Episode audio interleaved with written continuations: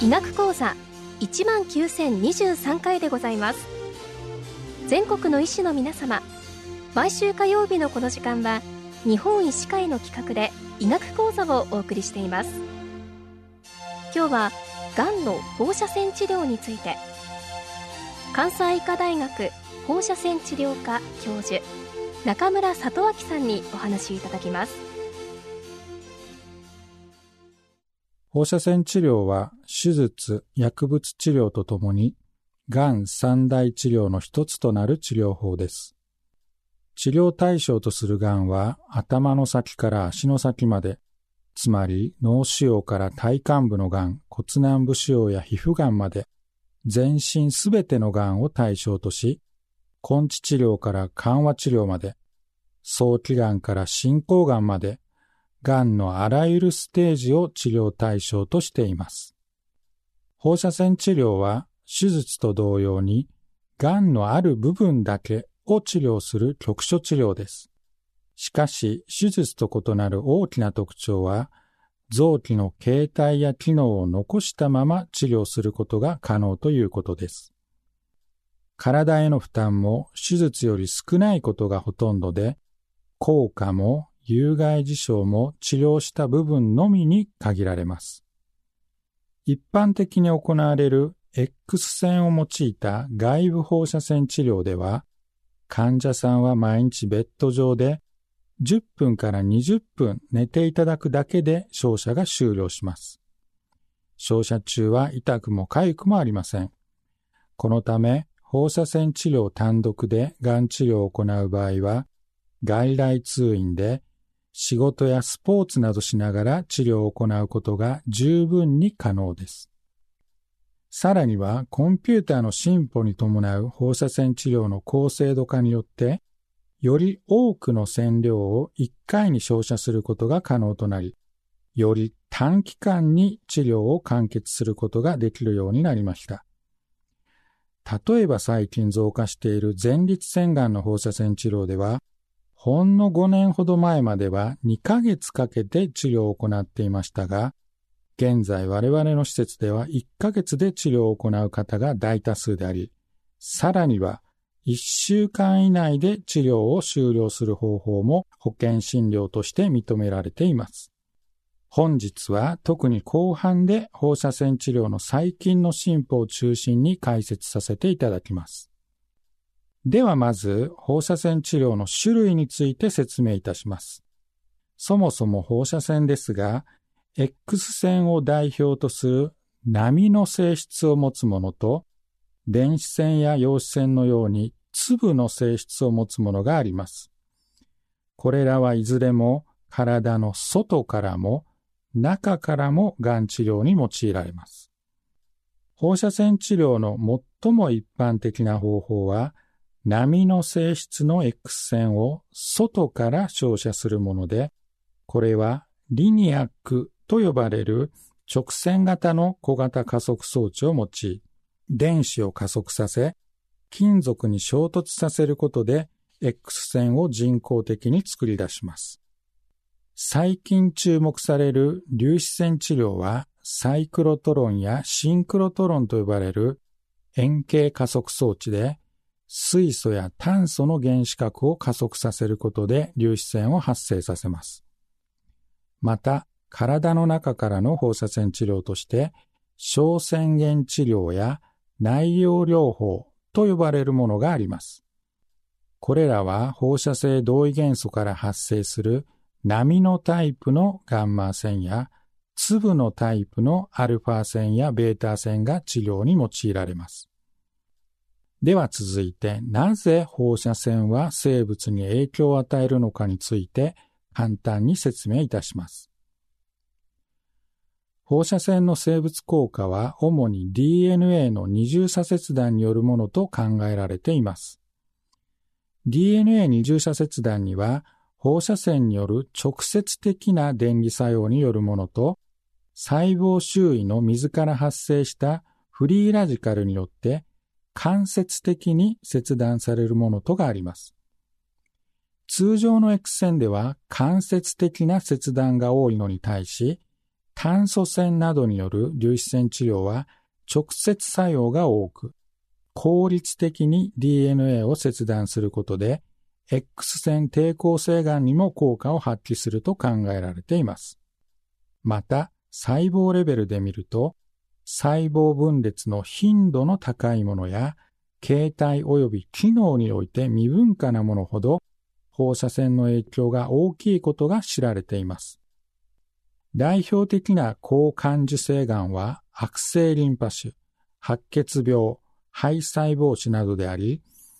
高画腫、甲状腺がん、腎臓がん、骨肉腫などは低感受性であります。放射線治療の対象として最も多い扁平上皮がん、腺がんなどは中等度感受性と考えられています。では続いて、がんの修学的治療における放射線治療の役割について説明いたします。まず、放射線治療を中心にがんの根治を目指す根治症者です。現在は頭頸部がん、子宮頸がん、前立腺がんなどで、形態機能の温存を目的として放射線療法が選択されています。放射線治療の治療成績向上に伴い、脳腫瘍、肺がん、食道がんなど多くのがんにおいて手術可能な場合でも放射線治療が選択される場合も増えています。さらにこれまでは遠隔転移がある場合は根治症者の対象にはなりませんでしたが、5個ぐらいまでの少数個転移、これらをオリゴ転移と言います。これらであれば、局所または遠隔転移に積極的な照射を行うことで生命予後が改善されることが分かってきました。このため、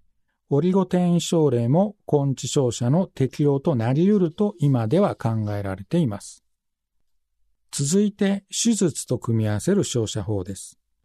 これは手術前に行う術前照射と手術後に行う術後照射があります。術前照射は進行した直腸がんや食道がん、膵がんなどで、術後照射は悪性脳腫瘍や乳がんで使用が推奨されています。緩和照射も放射線治療の重要な一翼を占めています。特に骨転移や神経浸潤などにある癌性疼痛に高い効果を示し、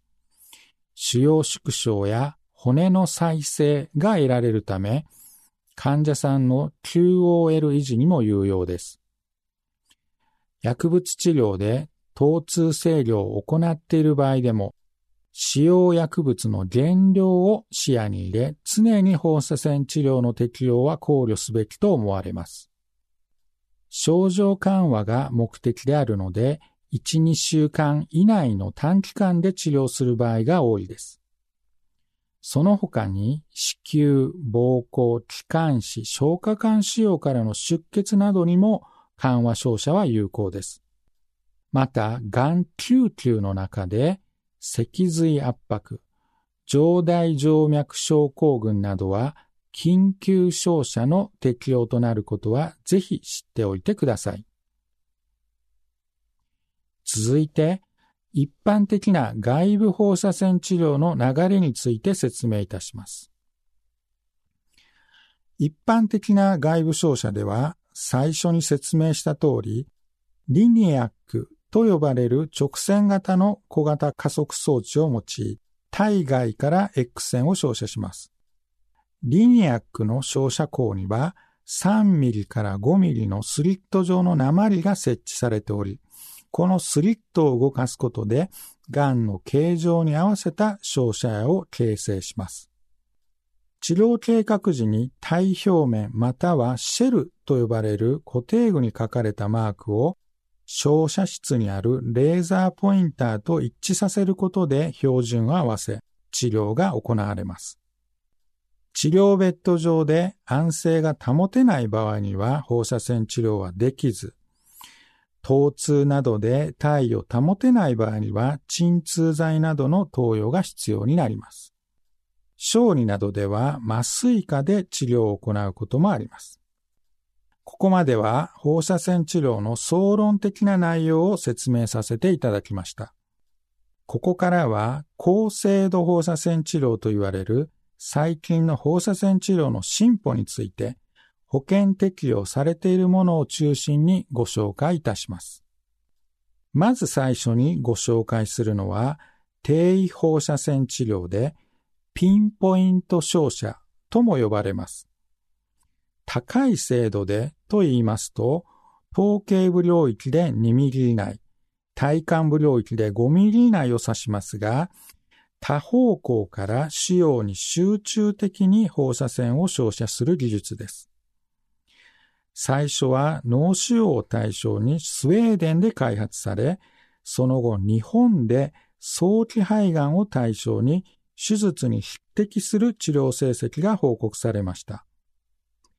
今では体幹部の様々な癌に応用されています。周囲臓器への放射線量が少ないため、安全に大量の放射線を照射することができ、おおむね1から2週間で治療は終了します。現在保険適用となっているのは、頭蓋内腫瘍を含む頭頸部腫瘍、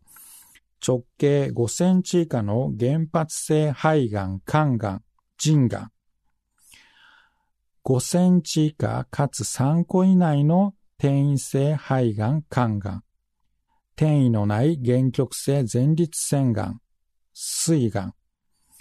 直径5センチ以下の転移性脊椎腫瘍、5個以内のオリゴ転移です。次にご紹介するのが、強度変調放射線治療です。英語では IMRT、 Intensity Modulated Radiotherapy と呼ばれます。通常の放射線治療では一定方向からの照射範囲内の放射線の強さは一定です。これに対し、リニアック照射光のスリット状の鉛をコンピューター制御で動かして、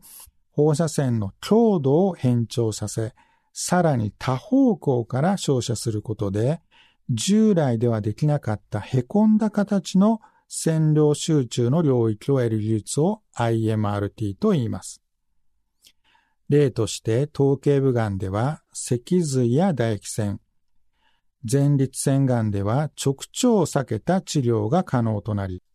有害反応を軽減したり、線量を増加したりすることが可能となります。現在の保険適用は、原極性の固形悪性腫瘍が対象であり、脳腫瘍から泌尿器婦人科がんまで多くのがんで臨床使用されています。照射範囲が広い場合や薬物治療を併用する場合、1回に大量の放射線を照射することは難しく、治療期間は5週間から7週間ほどになります。外部照射の最後は、次世代の放射線治療として期待されている粒子線治療をご紹介します。現時点では水素及び炭素の原子核を円形加速装置で加速させることで粒子線を発生させます。炭素の原子核がより重たいので重粒子線治療とも呼ばれます。共に高額な大型の加速装置が必要ですが、体の一定の深さで集中的にブラックピークと呼ばれるエネルギー吸収が起きるため、正常組織の放射線量を減らし、腫瘍に放射線を集中させやすいという大きな特徴があります。また、先に述べた通り、炭素線による重粒子線治療は、効率的に DNA を二重差切断することで、従来 X 線抵抗性がんとされていた骨軟部肉腫や頭頸部腺がんなどにも効率に制御できることが証明されています。現在保険適用となっているのは骨軟部肉腫、扁平上皮がんを除く頭頸部がん、前立腺がん、小児がん、膵がん、4センチ以上の肝臓がん、肝内胆管がん、術後再発の大腸がん、子宮頸部性がんで、術後再発の大腸がん、子宮頸部腺がんで、今後もさらなる適用拡大が期待されています。最後に体の中からの放射線治療として、小宣言治療と内容療法について説明します。小宣言治療とは放射性同位元素を小さな針や管状の金属に封入し、体内に挿入する治療です。癌組織を直接照射するため、周囲の正常組織の障害を最小限にすることができます。関空臓器に宣言を入れて照射をする空内照射と、癌組織に宣言を侵入する組織内照射などがあります。宣言を癌組織に挿入できれば、全身すべての癌に治療適用は可能であり、子宮頸がんの空内照射や前立腺がんの組織内照射は標準治療の一つとして臨床使用されています。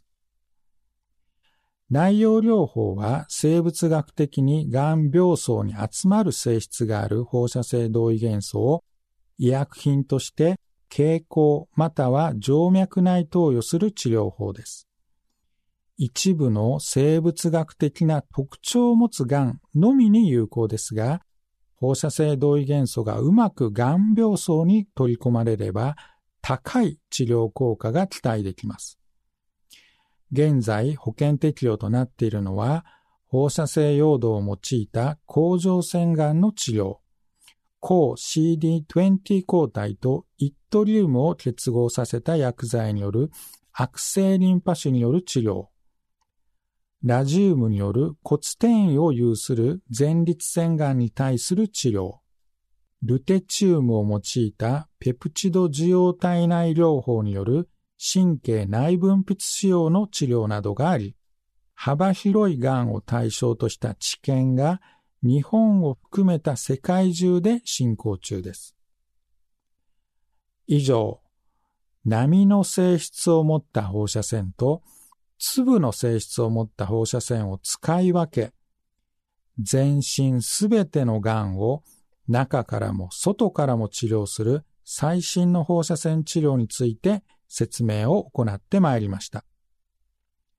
高齢化を主な要因として、癌の罹患数、死亡数ともに増加を続け、放射線治療をご活用いただく場面がますます増えております。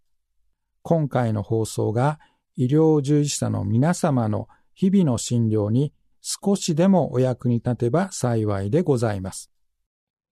今日は、癌の放射線治療について、関西医科大学放射線治療科教授中村里明さんにお話いただきました。